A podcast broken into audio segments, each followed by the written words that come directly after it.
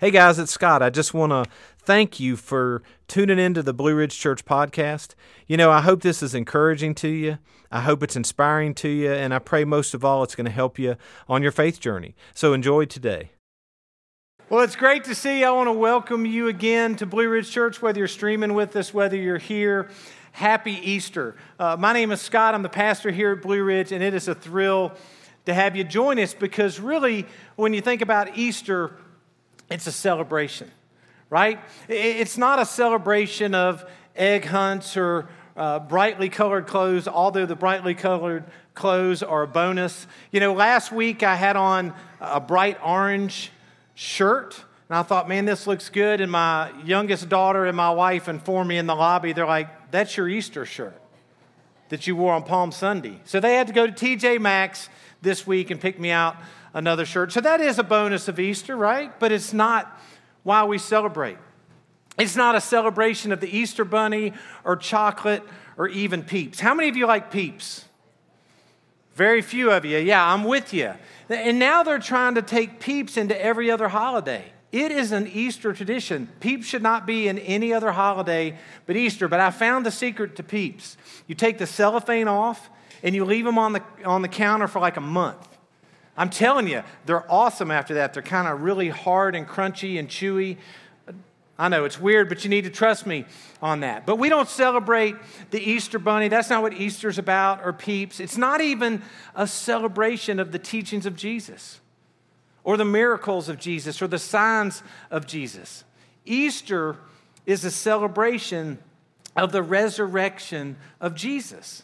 Because on a weekend like this, some 2,000 years ago, Jesus was put to death on a cross. But the good news is he didn't stay dead. And that's why we celebrate, because he rose from the dead. Really, if you think about it, you could say that Easter or, or Christianity, in fact, is a uh, event based faith, right? It's based on an event. So today, what we celebrate is what happened on that third day and the fact that Jesus didn't stay dead. Now, we've been in a series for the past six weeks called Signs, and we've been looking at the Gospel of John, written by the disciple John, where he laid out the signs and the miracles that pointed him to Jesus. That he came to the conclusion based on what he had seen and experienced that Jesus was the Messiah, he was the Son of God. John didn't believe just on blind faith because somebody told him to believe, he believed because of what he saw. So today, I simply want to invite you, whether you're at home, whether you're here, uh, to, to kind of try to put yourself in the shoes of the people that were there at the resurrection. The eyewitnesses that actually saw Jesus alive after he was put to death. Now, Matt talked to you about how to get our notes. I'm going to have the tech crew put that QR code up on the screen again in case you didn't get a chance to download our notes. Just open your camera app and, and zoom into that. You don't even have to take a picture, and it'll drive you to blueridgechurch.net. But here's where I want to start today uh, the very first learning the resurrection of Jesus is the foundation of our faith right? If you're a Christian and you would say you're a Christian, then the foundation of your faith is the resurrection. Because if we don't have the resurrection, if we don't have what we celebrate today, we don't have anything.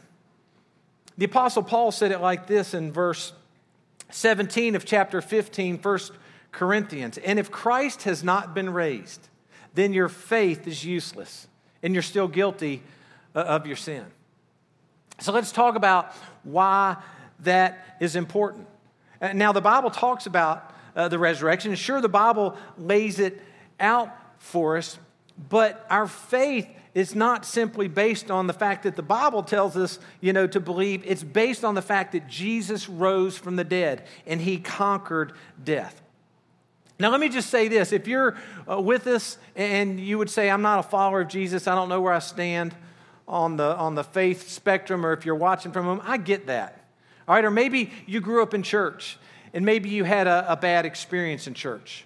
And, and, so you avoided the church like the plague. Or maybe you had a bad experience with, uh, with Christians. And you would say, you know what, Scott, I'm a, I'm a skeptic. I totally get that. But I want to tell you that I'm thrilled that you're here because something brought you here, right? Maybe, maybe it was a prompting of God that brought you here. Maybe it was pressure from your mother in law, right? Uh, you know, you come to church every year as a family. Maybe they told you that you'd have a nice meal after this if you would just come to church with them. Or maybe even better, they told you we had a very young and good looking pastor at Blue Ridge Church.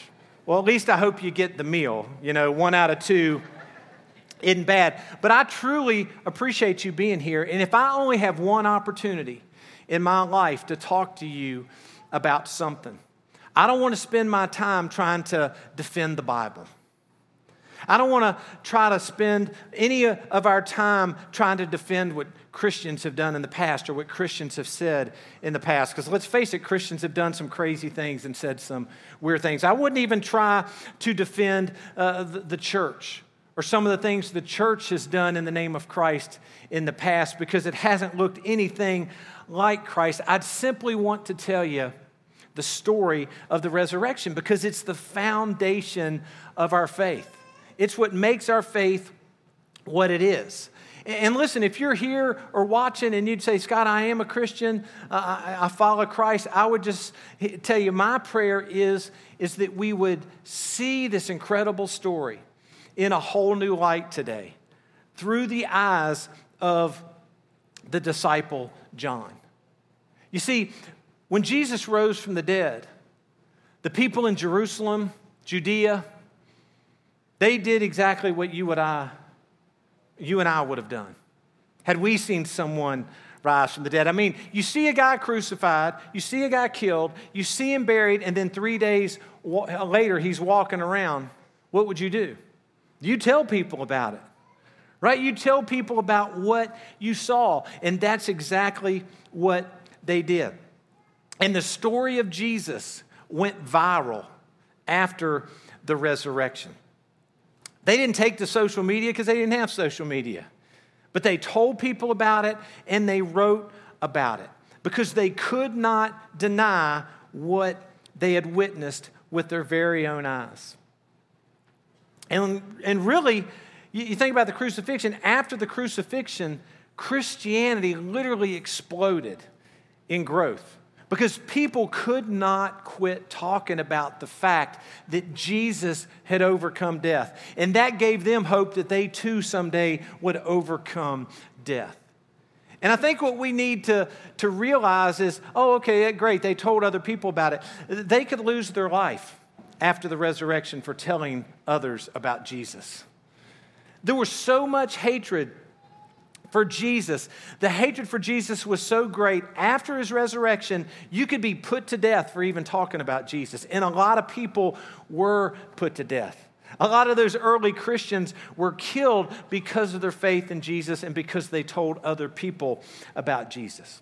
So I always tell people if this was one big lie, there's no way those eyewitnesses would have kept talking about Jesus because their life was in danger. But they did keep talking about Jesus and the fact that he rose from the dead because they could not deny, again, what they had seen with their eyes. For once, they had hope over physical death. And just for a little background, those people in Judea and Jerusalem, all those Israelites, they were waiting on a Messiah.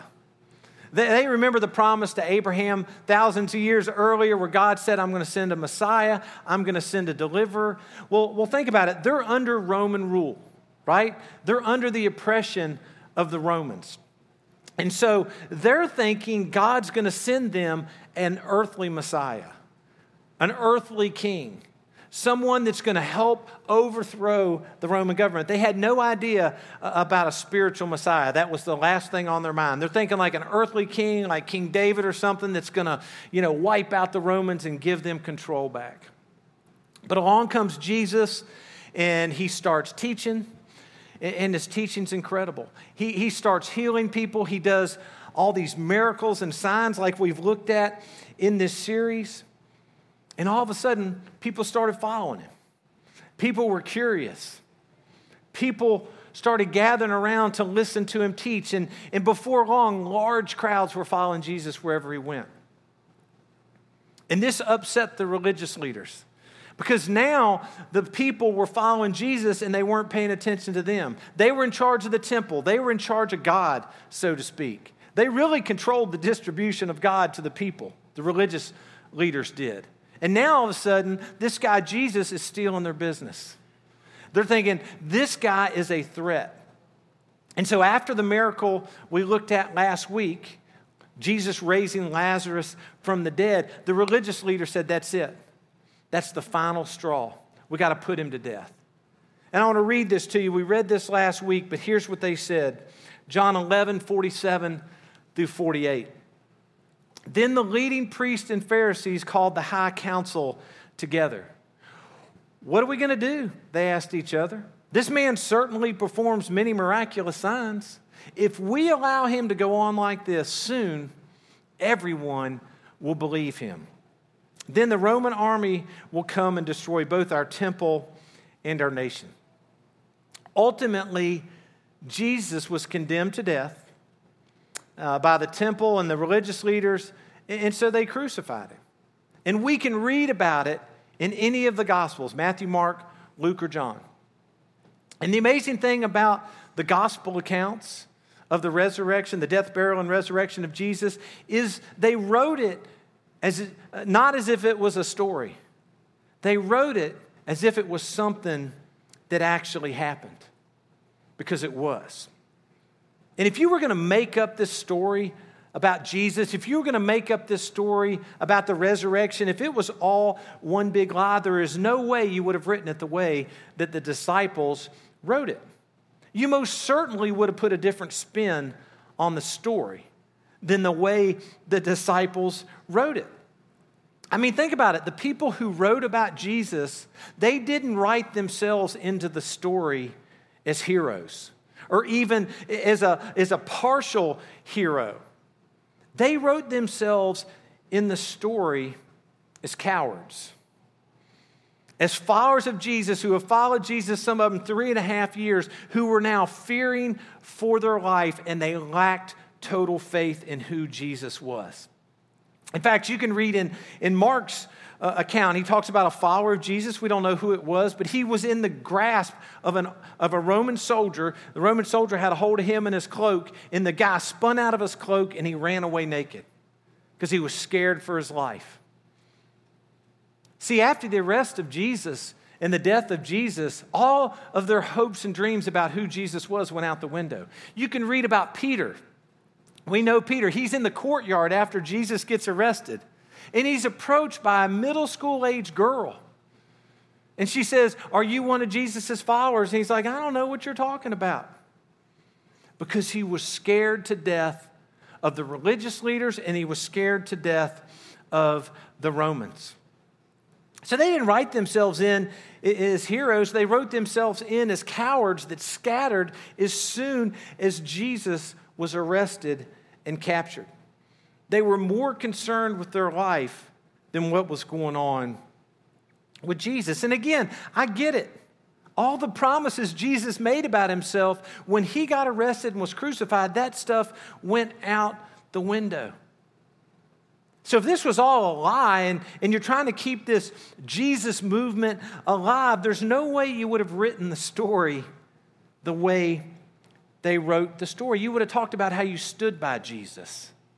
You would have talked about how you, you stood up to the Roman soldiers when they came to try to arrest Jesus. You would have talked about how you were with Jesus in uh, the, his hour of need. You certainly wouldn't have talked about how you ran and scattered because you feared for your life. Those guys didn't even show up to his burial. One, I think, was at the crucifixion, John. The rest of them were hiding for their life. The religious leaders, the enemies of Jesus, they had more confidence in the followers of Jesus than the follower of Jesus had in themselves. Right? They thought the followers of Jesus, after Jesus was crucified, were going to try to steal his body. At least they're going to try to do something. And so they went to uh, the Roman governor Pilate and they said, You got to guard the body because these followers of Jesus will do anything to keep this movement alive. There's no way they were going to do that. They were not going to risk their lives and do something like try to steal the body or try to keep talking about Jesus because Jesus himself was dead and it would have been pointless. Why put your life in, in danger for a man who's now dead? And see, what we have to realize is when Jesus was crucified, most people unfollowed Jesus. Get that? Most people unfollowed Jesus. There was very few, if any, Jesus followers after the crucifixion because they were scared. It wasn't that they didn't love Jesus. It wasn't that they didn't appreciate his teachings or appreciate his miracles. But it's that when he died, it undermined everything he claimed to be. It undermined everything he claimed about himself. I mean, he claimed to be the Son of God. The Son of God isn't supposed to die. He claimed to be the Messiah, the Savior of the world. The Messiah is not supposed to die. He claimed to be the resurrection and the life. You can't kill the resurrection in the life. Jesus even said he was going to start a movement and death wouldn't have any power over it. And now he's dead.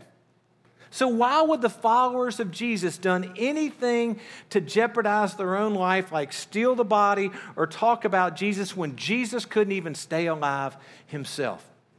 I'm telling you, for his followers after the crucifixion, it was game over. It was absolutely nothing left to hold on to, no message to talk about, no movement to keep alive. Nothing worth repeating because Jesus is dead. And you got to believe they felt duped. You ever been taken advantage of or scammed? Doesn't feel very good, does it? You're thinking this is, this is true and this is accurate, and then all of a sudden you find out it's a big lie. That's had to have been how they felt. And can you imagine the ridicule that they faced in public? Oh, you're one of those Jesus followers. Did, didn't he die? Isn't he dead? And listen, every single one of these accounts we read from the eyewitnesses, nobody expected Jesus to come back. They expected him to stay dead. Nobody expected him to rise from the dead. So let's look at this story. This seventh sign that John lays out for us, the resurrection of Jesus. And we're going to start in verses 1 and 2.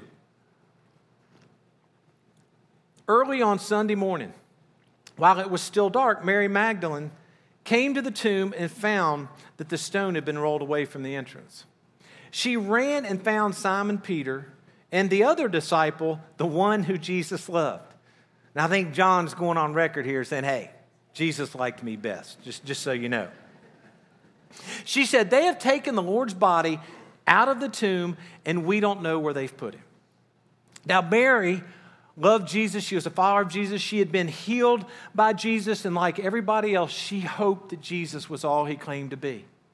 And then when he died, think about the grief and the emotion that she's going through when she realizes, man, this is over. And so she's going to anoint the body.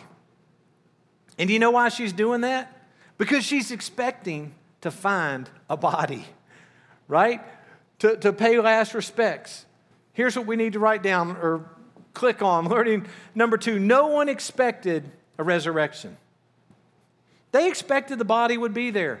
Nobody thought the body was going to be gone. It's not like she got to the tomb and, and sent out a tweet, hashtag boom, resurrection happened, told you so. We knew it. We knew it all along. No, she was freaking out. She was scared to death. She went and got Peter and John and said, They have moved the body. They weren't expecting a resurrection. And then in verses 3 through 10, Peter and the other disciples started out for the tomb. I love this. I don't know if this is biblical humor or what, but they were both running, but the other disciple, who is John, outran Peter and reached the tomb first. So, what, what I have so far is Jesus like John best, and John is faster than Peter. Y'all, everybody's with me, right? It doesn't stop there, which is crazy. He stooped and looked in and saw the linen wrappings lying there, but he didn't go in. Then Simon Peter arrived and went inside. In case you didn't get it earlier, I beat Peter to the tomb. He also noticed the linen wrappings lying there, while the cloth that had covered Jesus' head was folded up and lying apart from the other wrappings. Then the disciple who reached the tomb first, okay, John, we get it, you're faster than Peter, also went in. And this is key, and he saw and believed. For until then, they still hadn't understood the scriptures that said Jesus must rise from the dead. Then they went home. Again, no one was expecting Jesus to come back. No matter how much he taught, no one was expecting the resurrection. They still hadn't understood the scripture that said Jesus must rise from the dead. And I love that see and believe. Hadn't that been what we've been talking about for six weeks? We don't believe based on blind faith, it's based on what the eyewitnesses saw that we too can believe. And then uh, Mary stays at the tomb, and here's what we discover in verses 11 through 13. Mary was standing outside the tomb crying, and as she wept, she stooped and looked in. She saw two white robed angels, one sitting at the head and the other at the foot of the place where the body of Jesus had been lying. Dear woman, why are you crying? They asked her. Because they have taken away my Lord, she replied, and I don't know where they've put him. I mean, think about this. There's two angels in the tomb with Mary, and a resurrection still hadn't crossed her mind. That's what I'm telling you. Nobody expected it. She still thinks they've moved the body, the religious leaders or, or somebody's taken the body so they can't pay their respects to Jesus. And then this happens. She turned around to leave and saw someone standing there. It was Jesus, but she didn't recognize him. Dear woman, why are you crying? Jesus asked her. Who are you looking for? Now, some people are like, well, why didn't she recognize uh, Jesus? You know? Uh, well, think about it. It was dark. That was the very first sentence we read. She's been weeping and crying, you know, for who knows how long, a day. And she was not looking for someone who was alive. She was looking for a body to anoint. And you got to imagine Jesus has got a big grin on his face, just waiting to reveal himself to her, to step in the light where she can see him, because he knows for her it's going to change everything. And then I love this. She thought he was the gardener. Sir, she said, if you have taken him away, tell him, uh, uh, tell me where you've put him, and I will go and get him. Again, nobody expected Jesus to come back. And he says, Mary, Jesus said. She turned to him and cried out, Rabboni, which is Hebrew for teacher. Now, another thing, if you are making up this story, if this is all a big ruse, you would never have used a woman as an eyewitness. Because uh, let's face it, in that culture, in the first century, women had no legal standing. So their testimony back then would have never held up in court. So if you're making up a lie and you want people then to believe it, you wouldn't have used a woman because the testimony wouldn't have held water. But do you know why they wrote it this way? Because that's what happened. And then in John 20, 18, Mary Magdalene found the disciples and told them, I have seen the Lord. Listen, this whole story of the resurrection, if Jesus truly rose from the dead, then it literally changes everything. It changes everything for them, it changes everything for us. If Jesus truly rose from the dead, then he is who he claimed to be. He is the Son of God. And if Jesus conquered physical death, that means that we too can conquer physical death. We can have a resurrected life. See, we can resurrect our life through Christ. That means our old life without Christ can be resurrected to a new life with Christ. The Apostle Paul said it like this in 1 Corinthians 15 3 through 11. I pass on to you what was most important and what was also passed on to me. Christ died for our sins, just as the scripture said. He was buried and he was raised from the dead on the third day, just as the scripture said.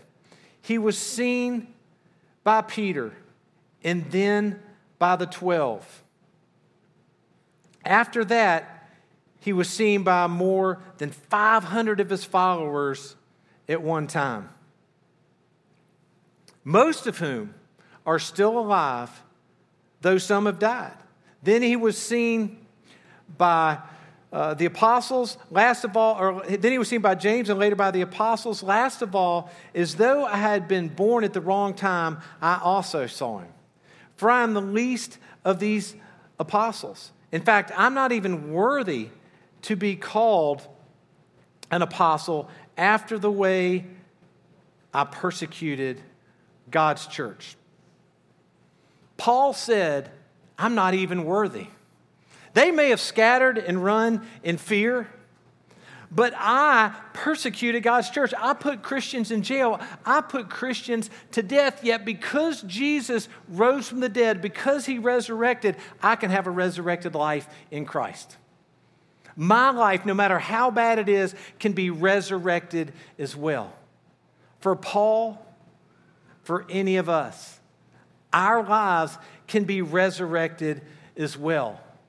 Since Jesus has the power over death, he also has the power to set us free from our past, from our guilt, from our shame, from our sorrow,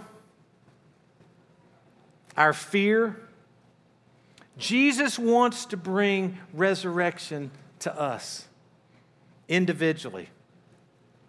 So think about Easter. It's not just a celebration of the resurrection of Jesus. Jesus says it's a celebration of the resurrection of anyone who has a relationship with Him. So, the good news of Easter, learning number three everyone is invited. Everybody's invited. And listen, if you're still trying to figure all this thing out and you're still curious uh, about God, about Christ, why don't you just pray, God, I'm curious. God, I want to learn more. He'll show you more. Or maybe you used to follow Christ really tight and kind of life got in the way. You know, life sometimes gets in the way, or coronavirus gets in the way, or, or family, or whatever. Why don't you just pray, God, I'm back? I need you more than ever in my life. Or maybe this is uh, first time you've heard this and you're ready to start a relationship with Christ. Maybe you were always taught that a relationship with Christ was about rules and regulations and do's and don'ts. And now you realize it's not. It's about a relationship with your Savior who accepts you wherever you're at. He accepts me wherever I'm at. Just pray, God, I know you sent Jesus to this earth. And as best I know how, Jesus, I'm inviting you into my life. Every single one of us can have a resurrected life in Christ. That's the beauty of Easter. That's what we celebrate. So here's what I'd like to do now I'd like for us to, to celebrate communion together. Probably the best example of remembering what Christ did for us on the cross that his body was broken and his blood was shed for us. So if you're streaming with us from home, I want to encourage you grab some juice, some wine, some water, bread, crackers, pizza crust, whatever. It doesn't matter. It's not about the elements, it's about remembering what Christ did. And those of you in here, if you did not get one of these communion cups, if you'll just raise your hand and keep it up, and one of our lovely and not so lovely ushers will bring you one. So just please keep that hand up until you get one as I explain uh, what we're going to do. But communion, or if you grew up calling it the Lord's Supper, you called it the Eucharist, it's simply remembering that Christ's body was broken, his blood was shed for each and every one of us. He stood in our place so that we don't have to bear the wrath of God for our sin and we can be forgiven. So, for those of you that are here in the back there and to your left, And if you need a gluten free wafer, you can hold your hand up too. So I'm going to explain how to open these before we get started. Just take that cellophane off of the wafer. You want to leave the cup closed, I'll give you an opportunity to open that when we get to that point. But you know, the Apostle Paul gives us instructions as we celebrate the Lord's Supper together. And really, Paul encourages us to let God examine our heart and to get rid of anything that's in our heart that really shouldn't be in there. It's a great time to kind of turn that stuff over to the Lord. Maybe, maybe this week you've had some anger about something. It's just a great reminder we don't have to carry that. We can give that stuff to the Lord. Or maybe you've had some bitterness or some greed and you just need to dump it. Maybe there's some unforgiveness in your heart. Maybe you had a knockdown drag out on the way to church this morning. Isn't that the way it always happens? You're trying to get everybody ready and somebody's late. God says you don't need to, to deal with that or to hold on to that. That's what I'm for. So I'm going to pray. And as we pray, just, just open your heart to God and let Him, let him show you if there's anything in there that He wants you to deal with, maybe this week or this month or uh, an area of your life He's trying to pull you closer or He's trying to pull me closer. But let's pray together. God, First of all, we thank you so much for the resurrection. Lord, that you came to this earth, your body was broken, your blood was shed for us, and you overcame death. You rose from the dead. God, showing us that we don't have to fear physical death, that when we leave this earth, we will be instantly with you. Lord, we're going to take communion and we're going to we're going to follow what it says in the, in the scripture. We're, we're just going to ask you to remind us of anything that we haven't given you, we haven't turned over to you. Just show us in our own lives.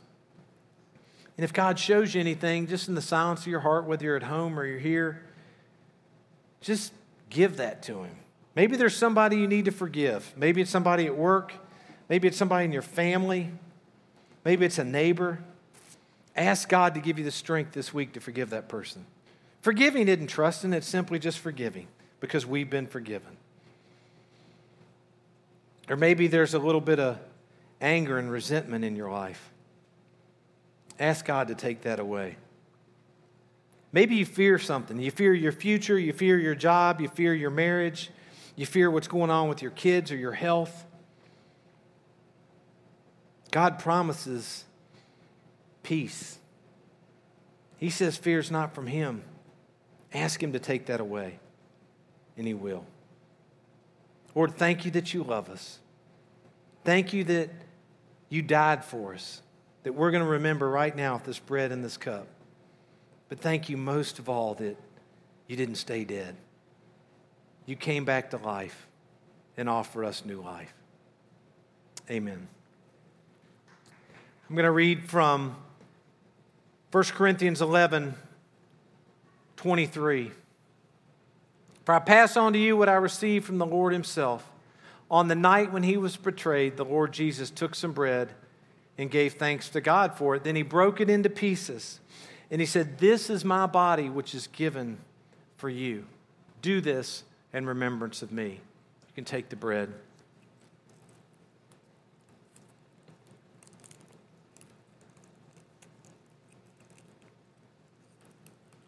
You can go ahead and open that cup. If you're at home, whatever you're using, you can get that.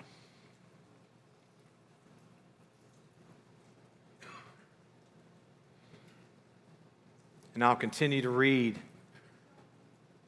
In chapter 11, it says, In the same way, he took the cup of wine after supper, saying, This cup is the new covenant between God and his people an agreement confirmed with my blood. Do this in remembrance of me as often as you drink it. For every time you eat this bread and drink this cup, you're announcing the Lord's death until he comes again. Take the cup.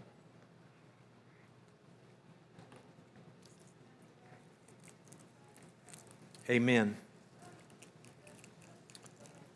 Let's pray. God, thank you so much again for Easter. Thank you for the resurrection. Thank you for this church family.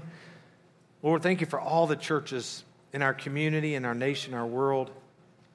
Lord, as we all come together to celebrate what you did for us. Lord, I pray for each and every person watching, each person here. Lord, you know exactly what's going on in their lives, and you know their need. And I pray that you would answer that need. Lord, help us to have a great day, a great afternoon, whether we're spending it with family or friends. And Lord, most importantly, thank you for loving us. In Christ's name, amen. I want to invite you back next week at either 9 or 10:30. We're kicking off a brand new series called Blueprint, and we're going to look at the, the nitty-gritty details of why we're here, Uh, of why we're here as a church, why we're in this community, and what God calls us to do. It's an incredible series. I hope you'll join us. Have a great Easter. Have a great time. God bless you, and we'll see you real soon.